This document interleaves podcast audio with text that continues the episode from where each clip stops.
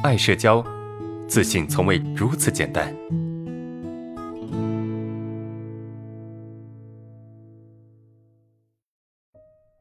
我们看第三个问题：老师受刺激后就出现了应激反应，与人交往时动作僵硬或者很刻意，而且啊，我很容易因为当下的事情惯性的去联想那个刺激中的感受。导致我总是问自己做的对不对，别人是不是又受到我影响了？请问我该怎么办？这个同学哈有一个特点，就是他对于他的症状表现的描述很理论化啊，或者是很专业 啊，他的语言表达能力还不错啊，他的这个对自己的状态也非常了解。他说什么？他说呃，他很容易因为当下的刺激啊，然后呢就去联想那个刺激中的感受。这这句话是什么意思呢？就是比如说我在别人面前表现的自卑或者表现的紧张，然后我就会去想，哎，当时我的紧张感别人是怎么看、怎么想、怎么评价、怎么判断，我们就会去想这个事情，明白吗？然后呢，这个当我们去想这个事情的时候，会怎么样？我们就会问自己，哎，我我到底在别人面前是一个什么样的自己？如果我在别人面前表现的很糟糕、很不好。那未来我该怎么办，对吧？我有没有办法去应付这个社交啊？然后我未来也没有办法工作？因为我们会想很多未来的事情，是吧？就无法自拔。然后呢，也也会想说，别人是不是受到我的影响了啊？别人是不是啊被我这个表现所折磨，或者是所所干扰？要不然为什么我看他的眼神会害怕呢？他跟别人对视的时候很正常。他跟别人对视的时候很正常，为什么我看到他的时候他会怕呢？他会紧张呢？对吧？我们会去纠结这些问题，我们会不断去想啊，这这个我们把它统称为什么叫自我否定啊？我们把这这一整块的东西统称为自我否定。所以我们也不止讲过一次啊，就是这个自我否定不是说哎哎呀我不好我糟糕没那么简单。所谓的自我否定就是让自己。浸泡这个在这个负能量里面无法自拔，这个才叫做自我否定啊！严重的自我否定，该怎么办呢？那咱们得出来啊，对吧？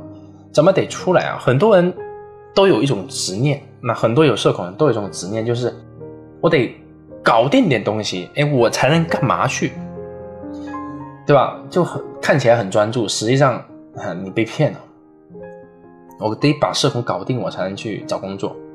我得把这个刺激给想清楚，哎，我才能够去做其他事情。如果我不搞清楚、不想清楚、不做好它，那么其他事情就先放下吧，或者就先不做吧。有没有这种感觉？啊，我相信很多人都有这种感觉，执念啊，就非得把这个东西给掰清楚、搞明白，我才想去做其他事情。难道这个事情非得解决吗？我们可不可以换一个思维，或者反过来去想一想，这个问题非得解决吗？它不解决，它会怎么样？不解决，它会爆炸吗？它会倒计时，哎，十九八七六五四三二一，然后嘣，然后你就你的整个这个肉体就爆炸啊，灰飞烟灭，会吗？不会的，是不是？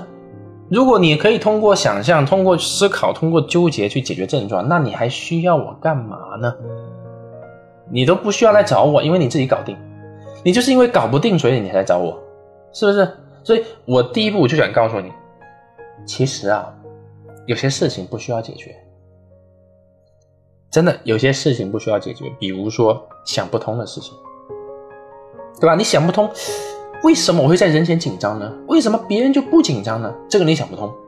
为什么我一紧张，我表情一不自然，别人也跟我不自然呢？为什么我余光一产生症状，你总觉得我影响到别人，或者别人就不愿意坐在我旁边呢？为什么我一脸红，别人就不愿意跟我说话呢？你会有千千万万个为什么，总是想不通、想不明白啊！这个纠结，那个纠结，对吧？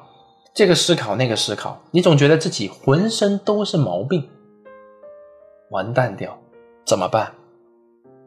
其实你要知道，有些事情真的不需要解决，想不通不要解决，搞不定不要解决，对吧？难受不要解决，明白吗？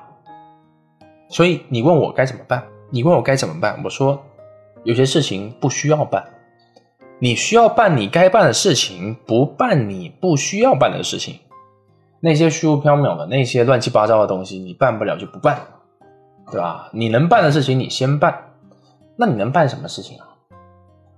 你就读书、上班、睡觉、吃饭、上厕所，对吧？